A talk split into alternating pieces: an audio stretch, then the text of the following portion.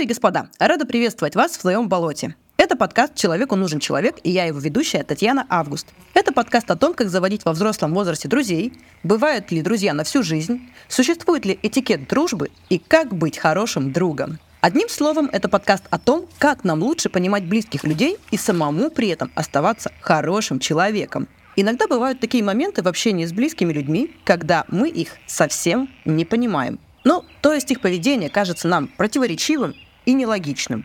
А настроение то и дело меняется так, что мы не понимаем, что происходит в жизни у таких людей. В свое время, лет семь назад, я часто слышала в адрес таких эмоционально неустойчивых людей, что, ну, это у них биполярка. Но что такое эта самая биполярка, я понятия не имела тогда. И мне казалось, что это какие-то опасные люди, которые страдают сами от своего недуга и приносят много страданий другим. Сейчас же я уже лучше понимаю, что цикличность настроения — это абсолютно нормальная часть любой психики, что так или иначе наше настроение — это не стул, который всю жизнь будет деревянным. Поэтому перепады настроения своих друзей для меня стали нормальными. Они перестали меня пугать и ставить в тупик. Однако со временем вокруг меня появились друзья, которые неожиданно имеют такой диагноз – биполярное аффективное расстройство. И тогда я совсем перестала понимать, кто это такие и чем может быть наполнена дружба с таким человеком. Поэтому разглядеть за фасадом нормальности человека расстройство личности я не могу. И поэтому пригласила сегодня в гости для этого выпуска свою подругу, которая ворвалась ко мне в личку после самого первого выпуска этого подкаста с криками «Вообще-то у меня биполярка, и мне есть что вам рассказать». И вот она здесь. Привет, Вика. Привет. Я вообще хочу у тебя спросить, вот эти все стереотипы про биполярщиков, когда это какое-то неустойчивое настроение, сегодня говорю одно, завтра другое, или там через пять минут передумала, сказала, сделала, это вообще правда или это просто выдуманный миф? Слушай, это непоследовательность и нелогичность — это черта характера людей. Такие люди бывают с биполяркой, бывают без биполярки, но они примерно никак не связаны. Сейчас биполяркой я часто вижу еще и называют ту же нелогичность поведения, я это в постах в Фейсбуке вижу, в словах простите, чиновников Государственной Думы по отношению к каким-то странам, которые вели себя по одному, а теперь ведут по-другому. Меня от этого, честно, бомбит, потому что, ребят, это диагноз, это не так работает, и почти никогда это не связано. То есть это все-таки глупый стереотип, который вообще не так выглядит. Отлично. Да. Можешь ли ты немножечко рассказать нашим гостям о себе? Кто ты такая, сколько тебе лет, кем ты работаешь и как так случилось, что у тебя биполярное аффективное расстройство? Расстройства? Меня зовут Вика, мне 32 года. Сейчас я живу в Белграде, и вообще-то я работаю бэбиситтером в последние годы. Диагноз мне поставили официально в 2018 году, то есть уже сколько, пять лет назад. Но подозревать и вообще какие-то симптомы у меня появились еще лет в 17, если не раньше. То есть тогда я первый раз заметила, что что-то не так, что у меня какие-то навязчивые истории, что мне сложно бывает жить. В 2017 году у меня случилась такая первая депрессия вместе с повышенной тревожностью, мне тогда поставили как раз тревожно-депрессивное расстройство, не разглядев, что за ним стоит. Назначили антидепрессанты. Антидепрессанты при биполярке просто так пить нельзя, потому что с них очень легко выносят в гипоманию, просто очень быстро. Там нужна поддержка нормотимиков или чего-то еще, у всех по-разному. И меня благополучно с этих антидепрессантов вынесло просто вот как раз в гипоманию, и я совершенно не понимала, что происходит. Мне казалось, что это нормальная история, ну, что мне было плохо, а сейчас мне хорошо. Мне кажется, я тогда похерила просто все, что можно. Ну, то есть я пила, я курила, я просто нафиг разорвала отношения с другом со своим хорошим. У меня в голове творилось всякая херня, и я не могла это контролировать. Потом оно как-то успокоилось, я отменила антидепрессанты после общения уже с другим врачом. И эта врач, с которой я общалась, она так осторожно поинтересовалась, а не бывает ли у вас перепадов каких-то, не бывает там фаз, тут хуже, тут лучше. И я тогда ничего особо не знала, мне было нормально, я так, не-не-не, все в порядке. Антидепрессанты ушли, и через некоторое время, пару-тройку месяцев, меня снова накрыла депрессией. Я более-менее к тому времени уже представляла, что есть такое биполярное расстройство. Я про него больше читала, видела блоги, и у меня начали кубики в голове складываться, что может все-таки что-то попадает по симптомам, я буквально взяла бумажку и начала расписывать свои последние, не знаю, 10 лет по фазам. Типа, ага, вот четко отличается. Здесь я записываюсь в автошколу, поступаю в магистратуру, начинаю бегать, а буквально через полгода я не сдаю экзамен в автошколе, не тяну магистратуру и заканчиваю бегать вообще на совсем, потому что, ну все, уже нет, уже не могу. И все эти годы они очень хорошо расписались. Я пошла, перебрала несколько врачей, пошла, нашла свою психиатрку, и она после опроса, после назначения лечения и потом наблюдения и понимания о том, что эти лекарства подходят, официально поставила диагноз биполярное эффективное расстройство второго типа. Вот, с тех пор я с ним живу. После диагноза стало полегче, потому что это стало предсказуемее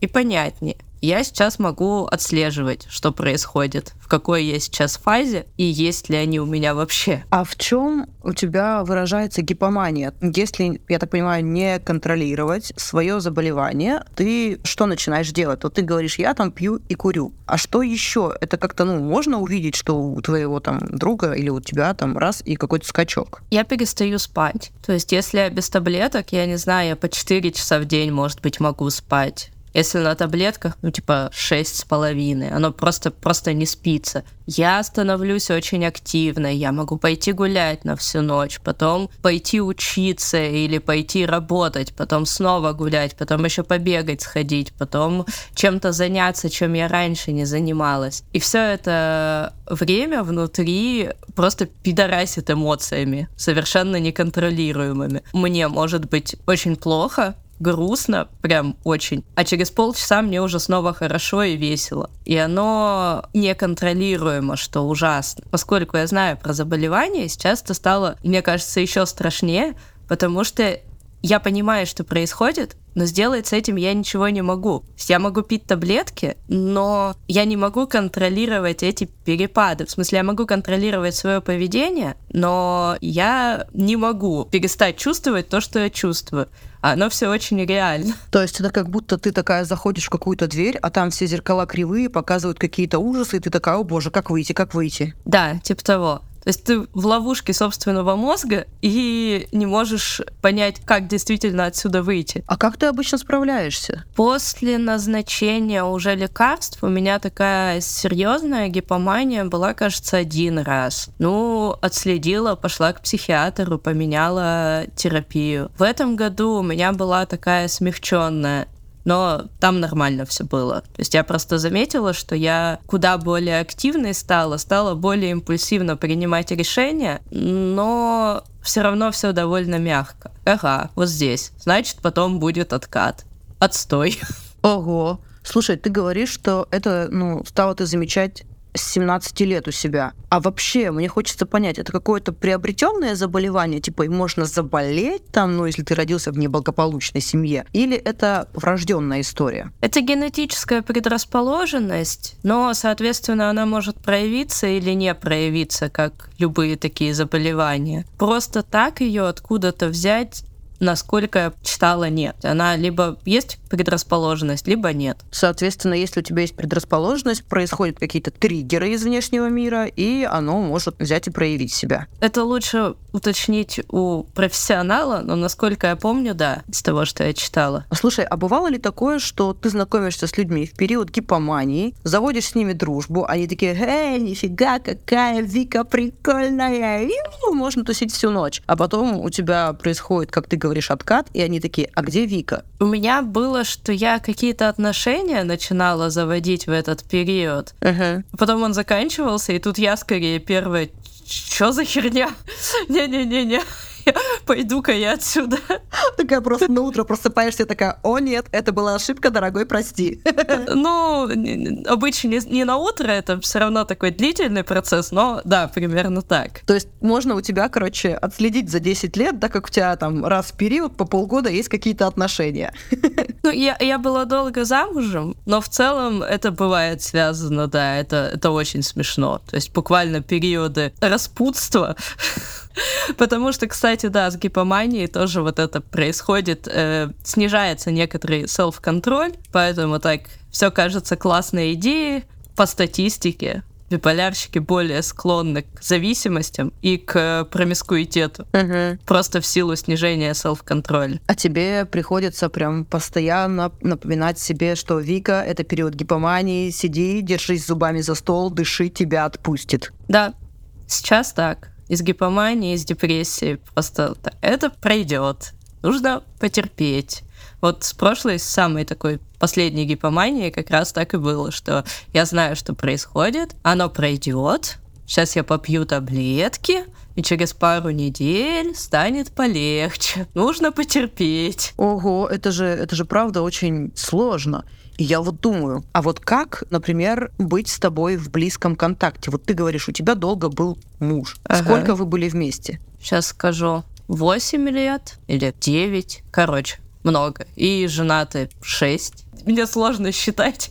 Ну, короче, долго. Ты его предупреждала, что «Привет, чувак, у меня биполярка». Мне ее диагностировали, когда мы вместе были. Это ты сама пошла к психиатру? Или да, я такой? сама пошла. Я не могу сказать, что он отрицатель всего, но он такой, типа, да, вроде нормально все ты уверена? Таблетки эти, химия. Тем не менее, он со мной ходил к психиатру. Я просила психиатра отдельно с ним поговорить, чтобы ему сказали, что вот так и так, и что надо делать. Потом он меня поддерживал, да.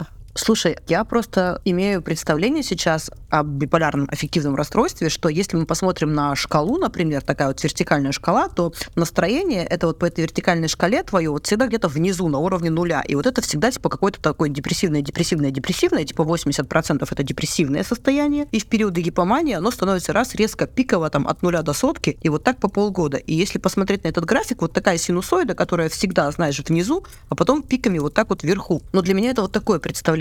И я думаю, вот как это было дело, я не несколько лет назад лечила депрессию. Она была такая средней тяжести и было крайне неприятно. Я никому не рекомендую болеть депрессией. Это очень-очень-очень отвратительно, но, слава богу, лечится. И тут я подумала, то есть, подождите, есть люди, которые всегда пребывают в депрессии, а иногда у них, типа как это без попутал, промискуитет, алкоголь, тусовочки и, подожди, это звучит как какой-то персональный ад.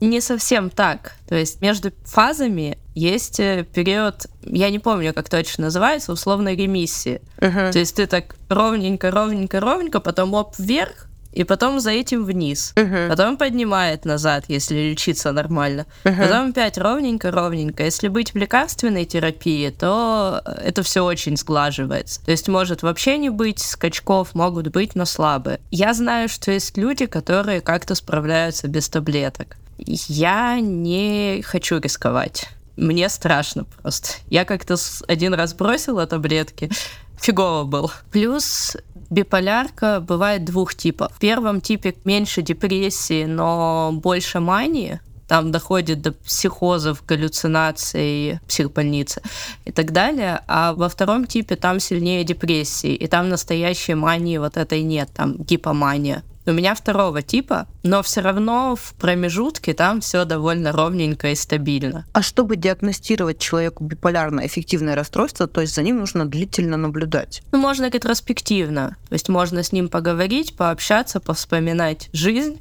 в какие этапы было что. Угу. Поэтому поставить диагноз. Сейчас довольно многие заболевания психические диагностируют по тому, действует ли лекарственная терапия. То есть, если после назначения в течение какого-то периода что-то нормализовалось, там стало лучше, то, скорее всего, это оно. Ну и в динамике потом наблюдать, как это работает. То есть, если человек находится в депрессии, ему назначают антидепрессанты, и у него включается гипомания, то такой состоять, это биполярка. Я думаю, что не один раз нужно подтвердить, но в целом да. Суть такая.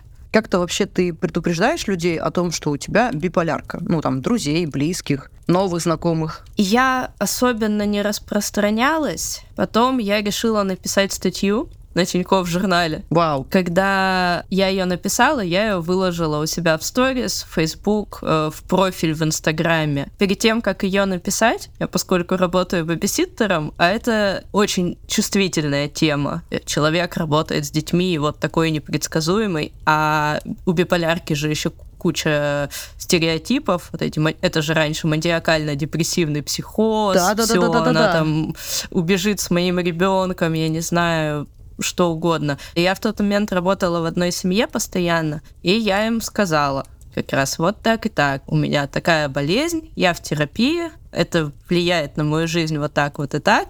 Э, вред ребенку я не причиню. И после этого я уже выложила эту статью. Все мои друзья отнеслись с пониманием. Во всяком случае, те, которых я знаю. Может, у кого-то были сомнения, но никто мне в лицо это не сказал. С новыми знакомыми я могу сразу сказать. То есть, опять же, если это какие-то свидания, первые, вторые, ну, там, скорее всего, нет. Но спустя какое-то время, да, с моим текущим партнером получилось не очень хорошо для меня, потому что я предпочитаю, если я рассказываю, то я сразу говорю, что вот у меня все нормально, я в терапии, я не психованная, я не буду там делать какие-то странные вещи. А тут так получилось, что он первый увидел ссылку на эту статью и начал ее читать без меня.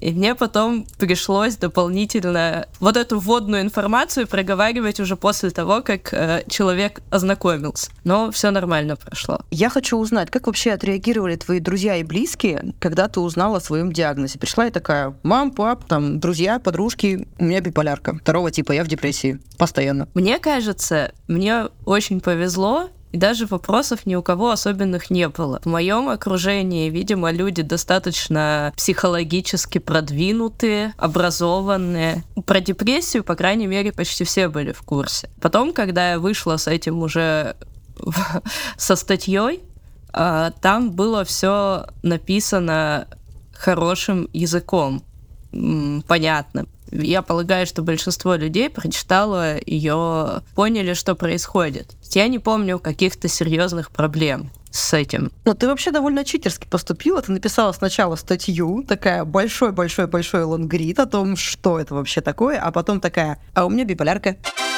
И но... им уже было, как говорится, где все это почитать, причем твоими же ручками написанное. Да. Восхитительное читерство, ребята, делайте все так же. Супер. Знаешь, не было такого, что подходили такие, а, ну, конечно, у тебя биполярка, по тебе сразу было видно. Нет, не было. О, я обожаю есть такая стендап-комик англоговорящая, и у нее есть э, выступление, что ей тоже диагностировали биполярку, и она рассказала об этом своим друзьям, и никто не удивился. И ей было очень обидно. Восхитительно. То есть, э, когда ты говоришь такое, я не просто припизнутый, у меня еще справка есть, и все такие, нормально, нормально. То есть, в целом, э, можно не растерять друзей, когда они вдруг неожиданно узнают, что у тебя биполярка. Ну да. Вообще, для меня хочется понимания, что вот биполярка, она как сахарный диабет. То есть, ты всегда принимаешь инсулин, просто иначе у тебя твоя поджелудка выйдет из чата. Значит, а здесь ты постоянно принимаешь антидепрессанты, когда у тебя фаза депрессии, нормотимики или, или какие-то вот такие вещи, а в период гипомании какие-то другие препараты. Да, все так и есть. Опять же, как э, я говорила, есть люди, которые находятся в ремиссии, которые, например, принимали эти препараты 5 лет, и у них 5 лет все хорошо, они могут, наверное, потихоньку отменять. Ого. У меня пяти лет не было пока еще. Ну, я действительно настолько боюсь обострений, что я предпочитаю просто не лезть никуда лишний раз. Вот у меня есть схема, она работает, я буду ее придерживаться. Думаешь ли ты о том, чтобы в будущем когда-нибудь попробовать прекратить прием нормотимиков и прочих препаратов и посмотреть, как тебе? Я один раз посмотрела, мне не понравилось. Рано, рано, пять лет не прошло. Да, да. Слушай, у меня такой вопрос. Вот твое вот это интересное психическое расстройство, оно как-то помогает заводить тебе новые связи? Или наоборот, такое типа, о, нет, нет, нет, а я от людей держусь подальше, и вот буду одна, как сыч, только работать вот бэбиситером с детьми. Как-то есть какие-то плюс от этого заболевания? Типа я такая в гипомании, знаю, типа, да завожу кучу новых связей, и такая, ага, видали, как я могу? Вот такой я читер. Я просто сейчас пытаюсь сообразить, сколько у меня вообще прям новых знакомых и, и на какое количество это как-то влияет. Я просто, я в основном сейчас в моем кругу люди, которых я знаю 10 лет, 8 лет. Из новых людей это тоже люди с биполяркой, например. О, это, кстати, было смешно. У меня есть друг, с которым, ну, мы начали общаться в какой-то момент, и я вижу, что он уходит в какую-то странную ситуацию, когда он тоже делает кучу всего, и он весь такой активный и эмоциональный. И я так, чувак, это нездоровая история. Сходи к врачу. Он пошел к врачу, и у него тоже нашли биполярку. Вау! Да. Так что мы понимаем друг друга. Такие рыбак рыбака. Да, типа того. Да так я в компаниях где-то обычно людей встречаю или партнера своего текущего, и они сначала со мной начинают общаться, а потом уже в какой-то момент узнают. То есть мы не, не знакомимся через болезнь. А они как-то, ну, при знакомстве, что у нее биполярка, такие слышат, такие, ой, мы такие как-то, знаете, опасненько, это будем этим держаться подальше. Нет такого? Ну, они, может, может, они между собой что-то обсуждают, я об этом не знаю. Может, они все, все реально у меня за спиной такие, биполярщица пришла, ножи убирайте. Прячьте детей, да. Да. Слушай, ну главное, что ты не чувствуешь какого-то дискомфорта, что они там как-то типа, ой, ты знаешь, как-то вот этот момент, все в комнате общаются, тут заходишь ты и тишина. Может, я просто невнимательна. А вдруг они все меня ненавидят? Да.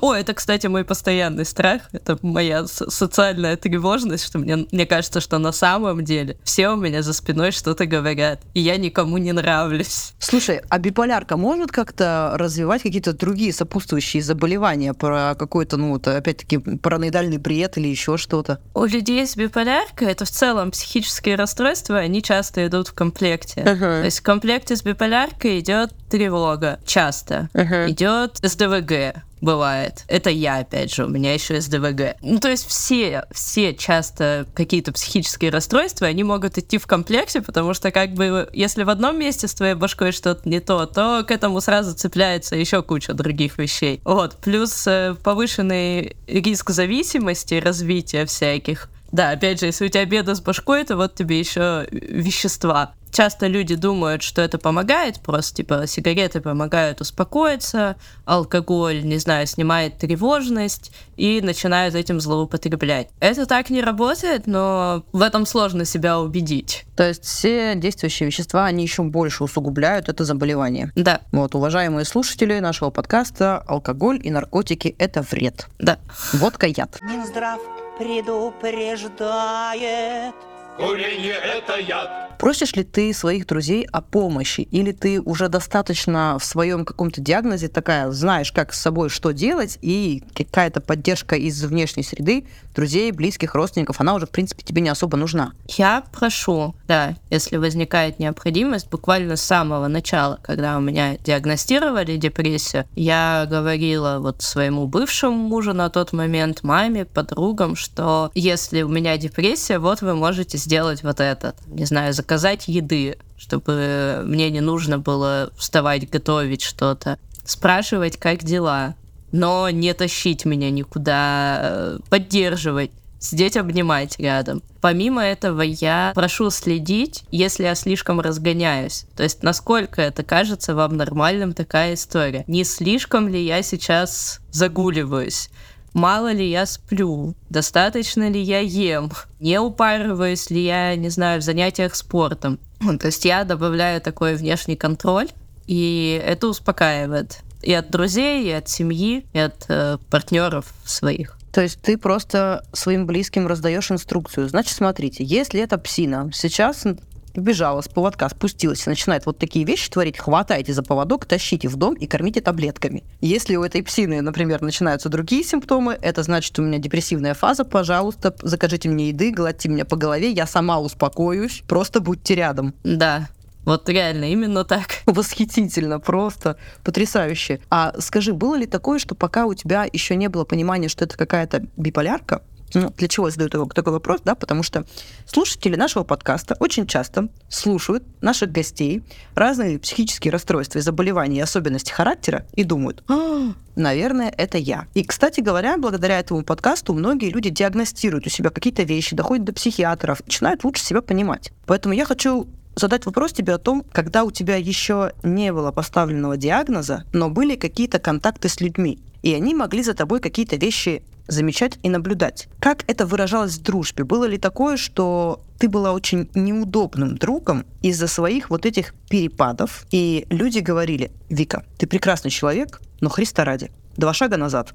К сожалению, бывало, да опять же, самое яркое это было, когда меня вынесло в гипоманию из-за таблеток. Сначала я была депрессивным говном, тревожным, которая занималась селф-хармом, и сил не было ни на что, и плакала регулярно, и мой хороший друг меня буквально за руку водил до дома, говорил, вот, сходи к врачу уже, наконец, что-то не то. Я сходила к врачу, а потом меня вынесло, и я стала как раз жутко эмоциональной, и я ему же предъявила кучу всяких претензий, орала на него, не знаю, еще что-то, и мы мы просто перестали общаться на несколько лет, потому что как бы я не знала, что происходит, он не знал, что происходит, я не могла это контролировать, но поскольку не было диагноза, э, было оправдаться, в общем, нечем. И мы действительно перестали общаться на, не знаю, года четыре, наверное. Потом я ему написала, извинилась. Он понял, и мы снова начали дружить. О, это очень прекрасно, потому что я очень сильно переживаю за то, что вот у меня есть вокруг близкие друзья и люди, на которых мне не все равно. И я вижу, что им может быть плохо. И я понимаю, что мне очень сильно хочется, как твой друг, взять их и нежненько увести к психиатру, потому что, ну, я хочу помочь, поддержать человеку. Я хочу ему показать, что я вижу, что с тобой что-то происходит, это что-то ненормальное. У тебя снижена какая-то критичность к собственному состоянию, а я со стороны немножечко переживаю. И ты же буквально причиняешь добро человеку. И человек, естественно, потом за это причиненное добро, вот как ты говоришь, в твоем случае наорал на него, что тебе стало хуже, и вот этот контакт разорван. Потому что, правда, очень страшно находиться в близком контакте с человеком, который вообще не понимает себя. И ты, соответственно, тоже не понимаешь, как вот как тебе помочь, уйти, остаться, что делать, совершенно неясно. И я вот думаю, ну вот как минимум у четверых моих знакомых есть похожая ситуация. Но я не то, чтобы подхожу к ним и такая, слушай, этот выпуск подкаста про биполярщиков послушай. Но чем больше ты поделишься каким-то вот похожим опытом, и если у тебя есть какие-то хорошие примеры о том, как в твоей жизни развивалось вот это расстройство личности, и как ты с людьми либо потеряла какую-то связь, либо обратно восстановила, Расскажи, пожалуйста, свои истории. Откат назад. На того друга я наорала не из-за того, что он меня повел к врачу, там было какие-то куча других претензий, которые накопились. То есть нет, э, там как раз все нормально. Но когда я становлюсь э, депрессивным э, говном, мне сложно поддерживать контакты с людьми становится. У меня просто нет сил и как раз тогда помогает сказать людям, ну или заранее сказать людям, что у меня бывают такие ситуации. Я могу сказать друзьям, да, я хотела прийти, там, не знаю, две недели назад, и две недели назад я сказала, что я сегодня приду, но у меня какая-то депрессия, и у меня просто нет сил. Извините, пожалуйста, давайте передоговоримся на потом, когда мне будет лучше. В гипомании тут вообще сложно все. Там я стараюсь просто себя максимально контролировать, чтобы не натворить делов. С депрессией ты не можешь натворить делов, даже если бы очень хотелось.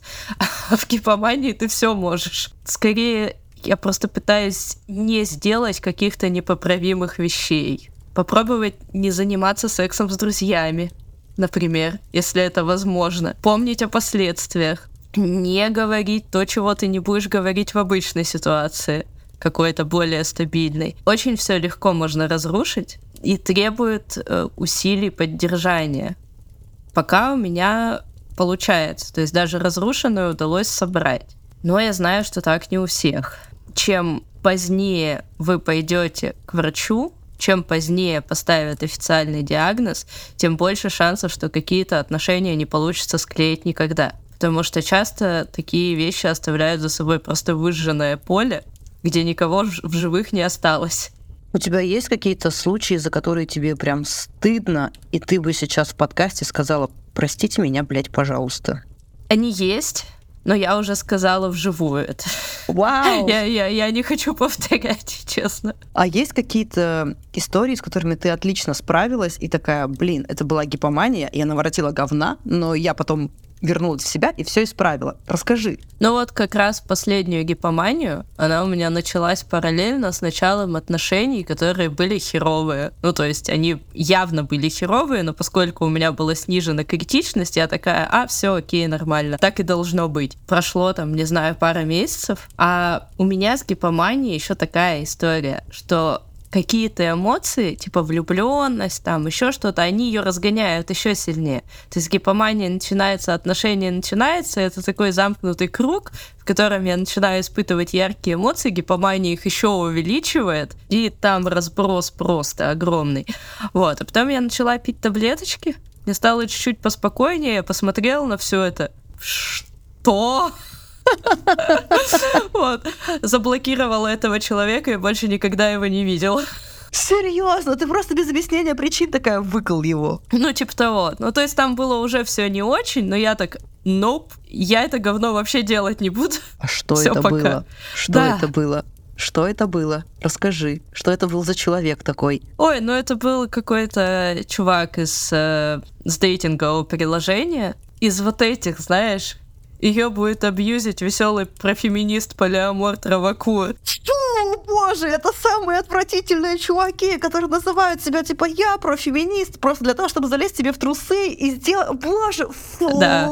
А, кошмар. Вот, а тут, поскольку критичность снижена, такое, он такой интересный.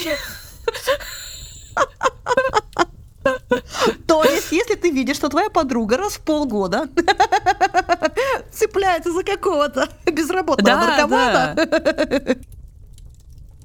Да, или начинает, не знаю, спать с бывшими внезапно, например. Вау. Или, да, возвращается в какие-то отношения, в которых ей было явно плохо, возможно, не всегда, но иногда возможно, что это что-то такое.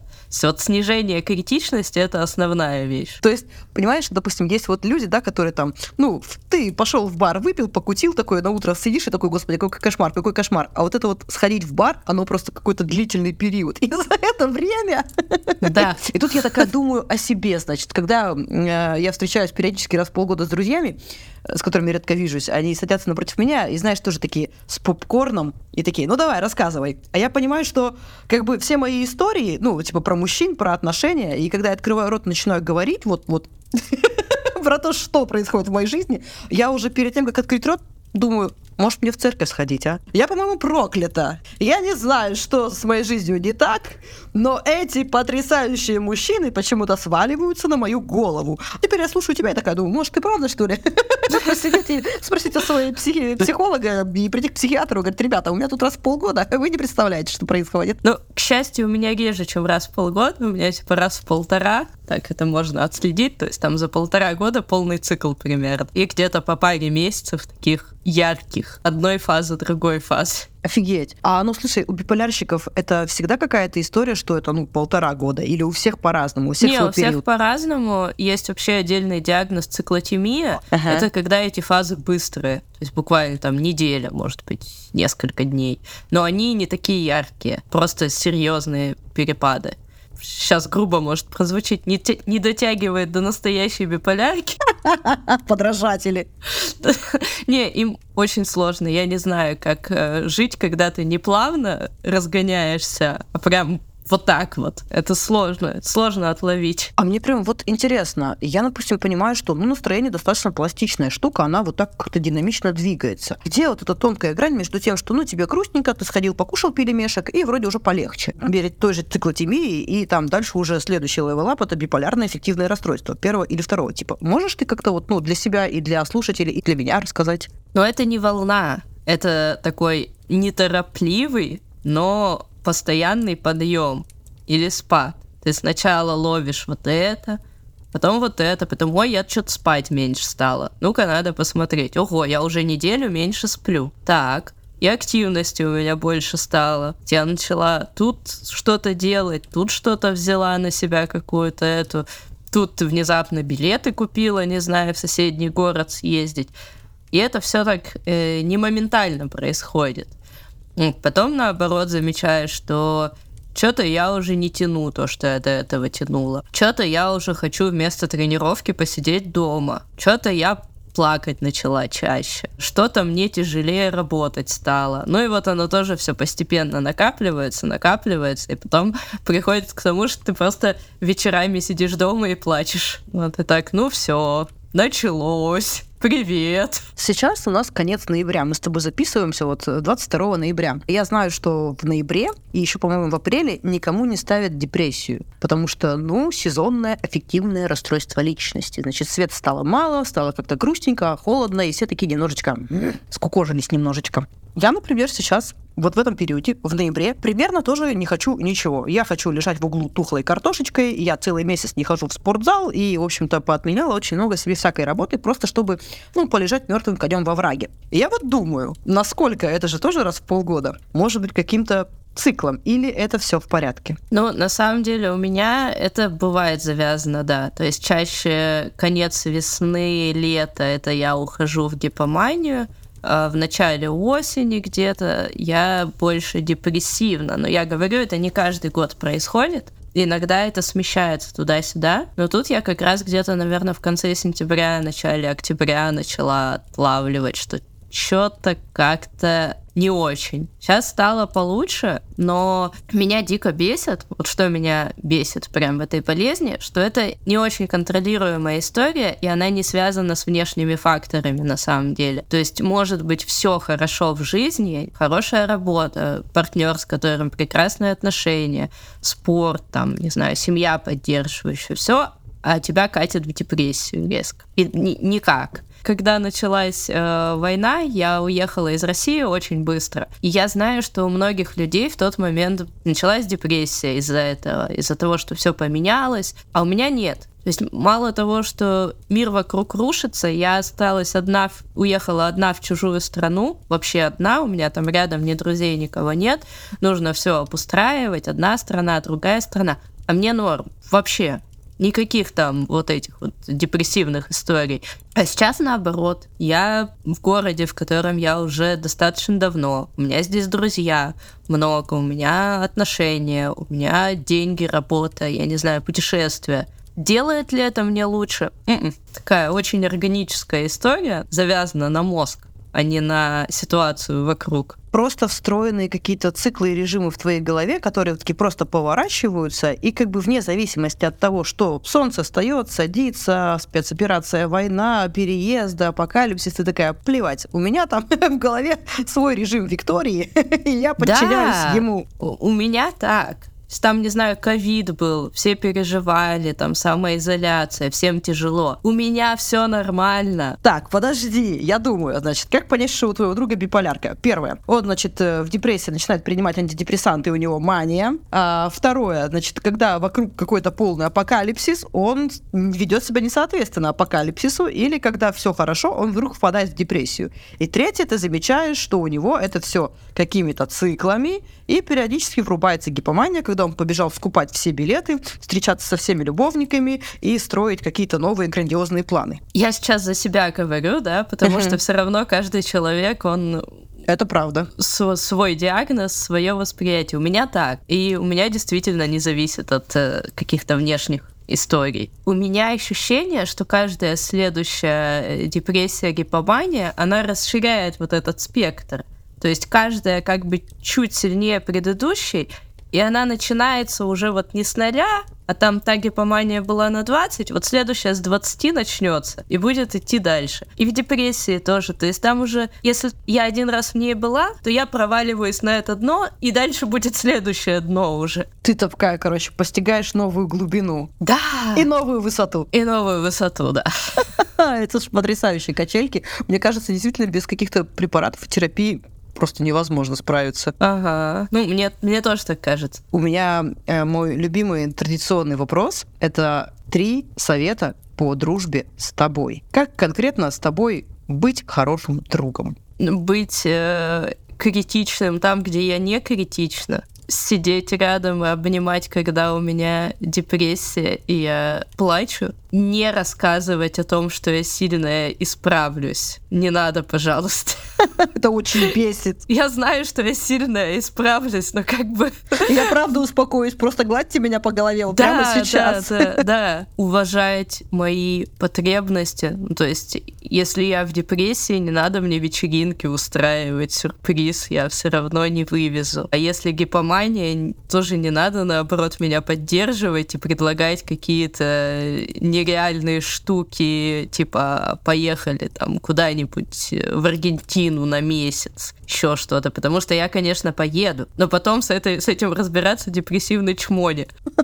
Слушай, у меня, знаешь, гениальный вопрос. А кто-то вообще из друзей пользовался твоей гипоманией? Они такие, а, отлично, у Вики гипомания, сейчас мы, короче, быстренько провернем какую-нибудь хуйню. Слушай, мне кажется, что никто почти не отслеживает настолько. То есть, может быть, ну, у меня близкие друзья, но они вот не настолько, настолько близкие.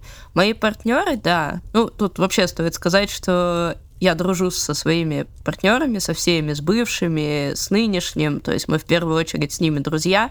У меня нет э, бывших, с которыми, кроме того мудака, э, с которыми бы я так все раз и навсегда перестала общаться. Не, мы дружим, и они могут отследить. Пользуются ли они? Не, я не думаю, к счастью. Нет у тебя какого-то такого постоянного друга, который, знаешь, вот как сторожевой, который знает, что вот это Вика, я знаю ее примерно миллиард лет, и вот сейчас вот у нее, ага, смотрю на время, через 3, 2, 1, у нее что-то начнется. У меня есть подруга, с которой мы тысячу лет дружим, но она в другом городе и сейчас еще и в другой стране, поэтому это довольно сложно. Но в целом я скорее, я сама это тоже отслеживаю, что тут что-то не так, я могу сообщить. Кто-то из моих жаб мне рассказывал о том, что есть блогерка, и она, значит, занимается тем, чтобы, значит, выгребать квартиры, которые просто Мгм. завалены всяким хламом. Ну, знаешь, там после смерти бабушек, дедушек, какие-то очень заброшенные дома, Мгм. она приезжает туда, все это сортирует, убирает, показывает фото до-после. Очень классная девка, очень классная девка. Проблема в том, что у нее биполярка. И Мгм. вот она вот в эти периоды гипомании набирает себе овер до хрена работы, и она знает, что у нее сейчас на часах через 3, 2, 1 гипомания закончится. И она говорит, я уже это знаю, поэтому я вот дальше не работаю, я просто лежу пластом. И она такая, вот у меня, короче, мой график работы под биполярку. Подстроен. Удобно. Думала ли ты о таком для себя? Ну, в целом оно примерно так и есть. Сейчас лучше я это опять же запоминаю, потому что раньше я брала на себя кучу каких-то дел и обязательств, а потом так, ой. Вот, сейчас я стараюсь так не делать, потому что я предполагаю, что 3, 2, 1, и я уже не вывезу. Поэтому есть возможность побольше поработать, я побольше поработаю всегда. Потому что деньги потом пригодятся. Ты такая, типа, у меня есть календарь моей биполярки, я в него вношу.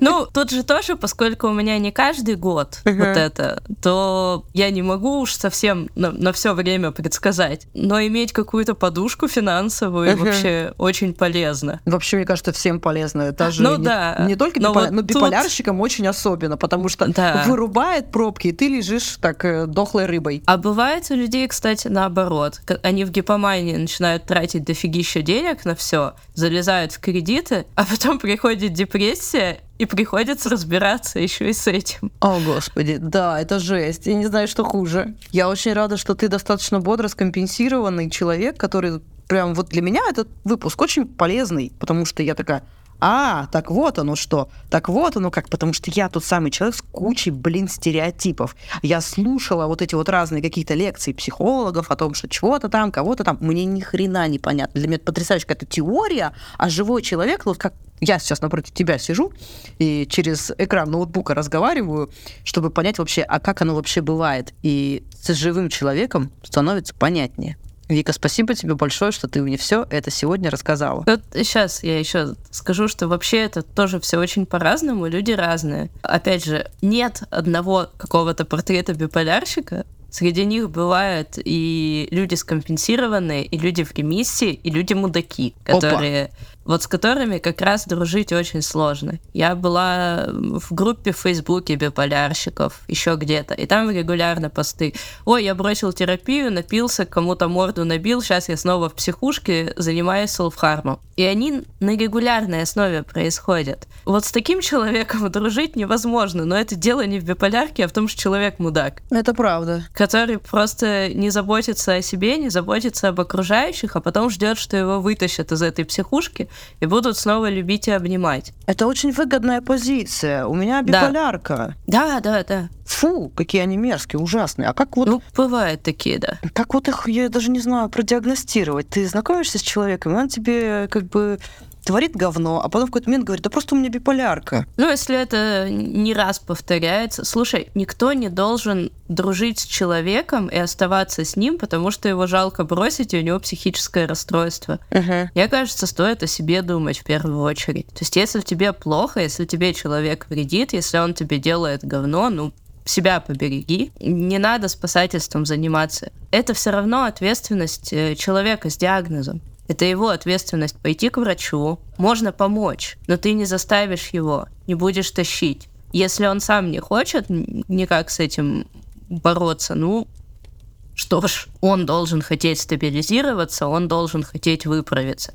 А если человек систематически ведет себя как говно, при этом не ходит к врачу, выбрасывает таблетки, нарушает, не знаю, их прием или э, делает людям плохо вокруг, блин, это человек мудак, это не диагноз. Мудак это не диагноз. Как говорит моя подруга, быть мудаком – это выбор. Вот именно что. Да, болезнь не выбор. Быть мудаком с болезнью выбор. Да, болезнь мы не выбираем.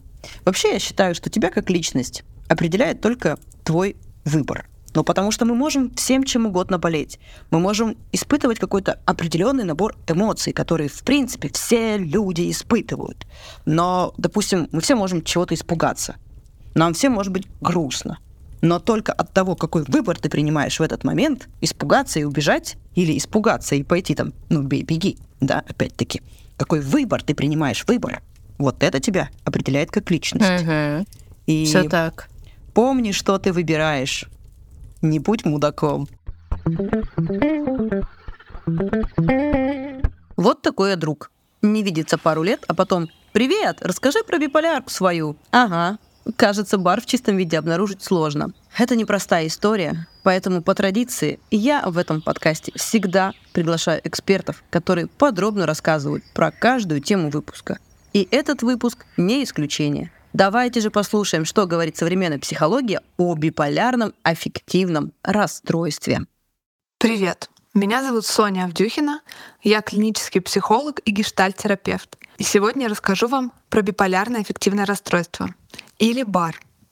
БАР — это психическое заболевание, которое, как видно из названия, связано с перепадами настроения. От повышенного, мания или гипомания, до пониженного, депрессия. Раньше диагноз звучал как маниакально-депрессивный психоз, но сейчас это название не используется. Во-первых, не всегда при БАР наблюдается психоз, то есть бред и галлюцинации, хотя и такое бывает. А во-вторых, звучит это уж слишком стигматизирующе. В настоящее время бар не редкость. Это расстройство встречается у 1-2% из популяции. Итак, как выглядит бар и как отличить его от обычных перепадов настроения, с которыми сталкиваются все? Главное отличие — это амплитуда. Если представить обычные перепады настроения на графике как небольшие возвышенности, то бар — это очень высокие горы, настоящий Эверест. Еще есть циклотемия. Это что-то среднее. Такие своеобразные холмики, которые не дотягивают до гор, но чуть выше обычных перепадов настроения.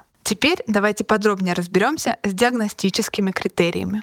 Начнем с маниакальной фазы. Она представлена тремя основными симптомами. Первое — это повышенное настроение. Второе — двигательное возбуждение. И третье — идиаторно-психическое возбуждение. Что же это значит на обычном человеческом языке? Человек начинает мало спать, буквально 3-4 часа, и мало есть, но чувствует себя при этом очень энергичным. У него масса сил и всевозможных идей. Открыть новый бизнес, поехать в спонтанное путешествие, влюбиться в незнакомца. Но вот фокуса ему не достает. Поэтому часть идей остается нереализованными. А вот часть, к сожалению, реализуется. Человек может набрать кредитов, расстаться со своим постоянным партнером, совершать бездумные покупки. Иногда люди начинают употреблять психоактивные вещества и заниматься беспорядочным сексом. В самом экстремальном варианте мании могут появиться бредовые идеи величия.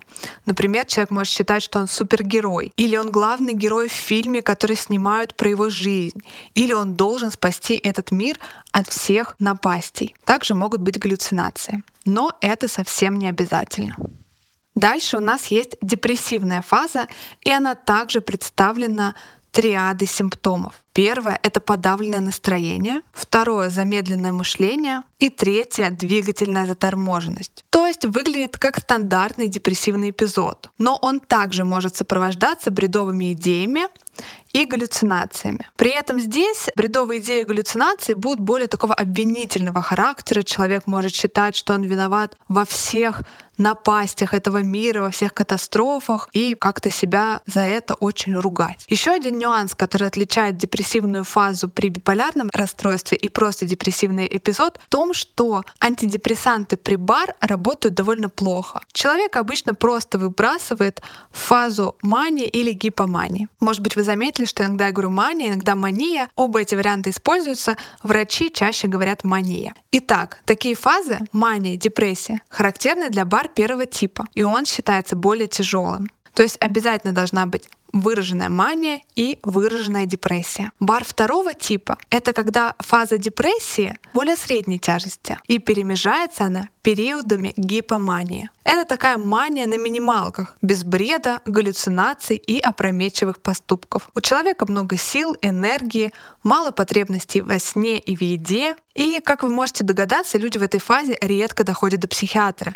Им классно, им кажется, что это норма. Хорошо бы, если бы так было. Именно поэтому бывает сложно поставить верный диагноз. Еще в обоих типах бывают смешанные фазы. Это, например, когда у человека депрессия, но есть и элемент возбуждения, например, гневливость, раздражительность или тревожность, которая доходит до уровня паники. Переживать это довольно мучительно. Итак, чтобы получить диагноз БАР, нужно обязательно иметь минимум два таких аффективных эпизода, один из которых будет маниакальным, или гипоманиакальным. Еще один частый вопрос, который возникает в связи с биполярно-аффективным расстройством, это насколько длинными должны быть фазы.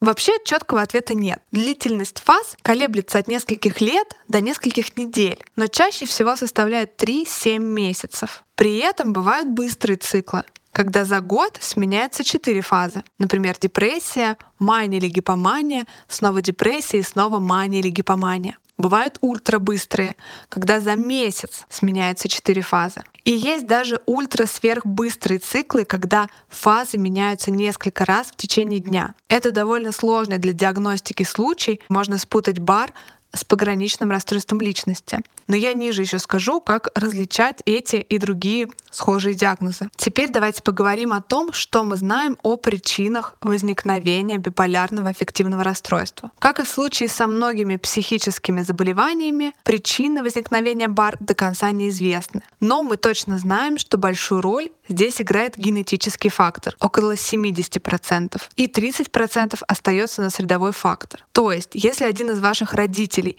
или ваш брат или сестра болеют биполярным аффективным расстройством, то есть вероятность, что у вас она тоже будет. Но опять же, не обязательно. Что касается нейрохимических процессов, то их сейчас активно изучают. Известно, что при БАР нарушается баланс между возбуждающими и тормозными нейромедиаторами. Кроме того, большую роль здесь играют нейротрансмиттеры — дофамин, норадреналин и серотонин. Как же мы лечим биполярное аффективное расстройство. В первую очередь важно понимать, что это хроническое заболевание. То есть, возможно, пить медикаменты придется долго, но мы можем выйти в ремиссию. Впервые можно заговорить о ремиссии после двух лет употребления таблеток, когда мы чувствуем в течение этих двух лет себя хорошо и не замечаем смены фаз. Тогда можно попробовать сняться с таблеток и посмотреть. Но опять же, мы никогда не знаем, как долго продлится ремиссия, и возможны случаи, когда придется вновь вернуться на медикаменты. Есть же случаи, когда люди просто годами пьют таблетки,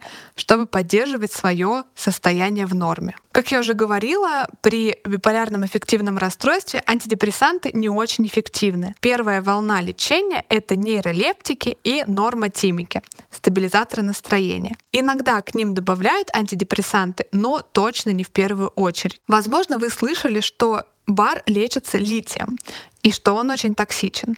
Но сейчас есть уже более современные лекарственные препараты, которые применяют для лечения этого заболевания. Помимо медикаментов, очень важно посещать психотерапию. Психолог может помочь вам принять диагноз и научиться распознавать фазы, то есть отслеживать те триггеры, которые помогают почувствовать, что приближается мания, гипомания или депрессия. Кроме того, при бар очень важно налаживать режим дня и режим социальной коммуникации.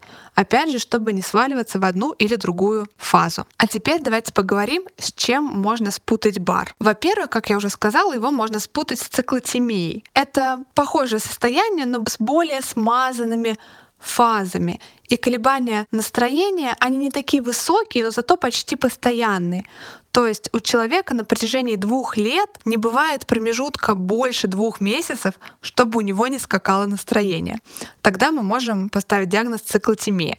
Чаще всего работоспособность человека при этом сохраняется. Также есть просто счастливые люди с гипертимным темпераментом. То есть это люди, у которых настроение по жизни чуть выше среднего. И может показаться, что он всегда находится в такой небольшой гипомании. Но если при этом он не сваливается в депрессию в промежутках, то вполне возможно он просто выиграл в эту жизненную лотерею. Также стоит провериться на нарушение функции щитовидной железы, если вы наблюдаете у себя перепады настроения, потому что это может быть связано с этими гормональными нарушениями. Если возвращаться к психиатрическим диагнозам, то бар часто можно спутать с депрессией или с сезонным аффективным расстройством. Что касается последнего, то тут основное различие в том, что на бар сезонность влияет минимально. Понятно, что в целом людям летом чуть полегче, чем зимой, если мы говорим да, про среднюю полосу. Но при бар это влияние будет не радикальное. Что касается депрессии, какие здесь различия? Как я уже говорила, что медикаменты принимаются разные, и если у вас нет отклика на антидепрессанты, вы уже перепробовали очень многие, то, возможно, стоит вместе с психиатром и психологом поискать, не бывает ли у вас между депрессивными эпизодами периодов мании или гипомании. Чем еще отличается бар? Наличием бреда или галлюцинаций. Также наследственным фактором. Да, если среди ваших родственников э, близких есть человек с бар, то большая вероятность в пользу этого диагноза.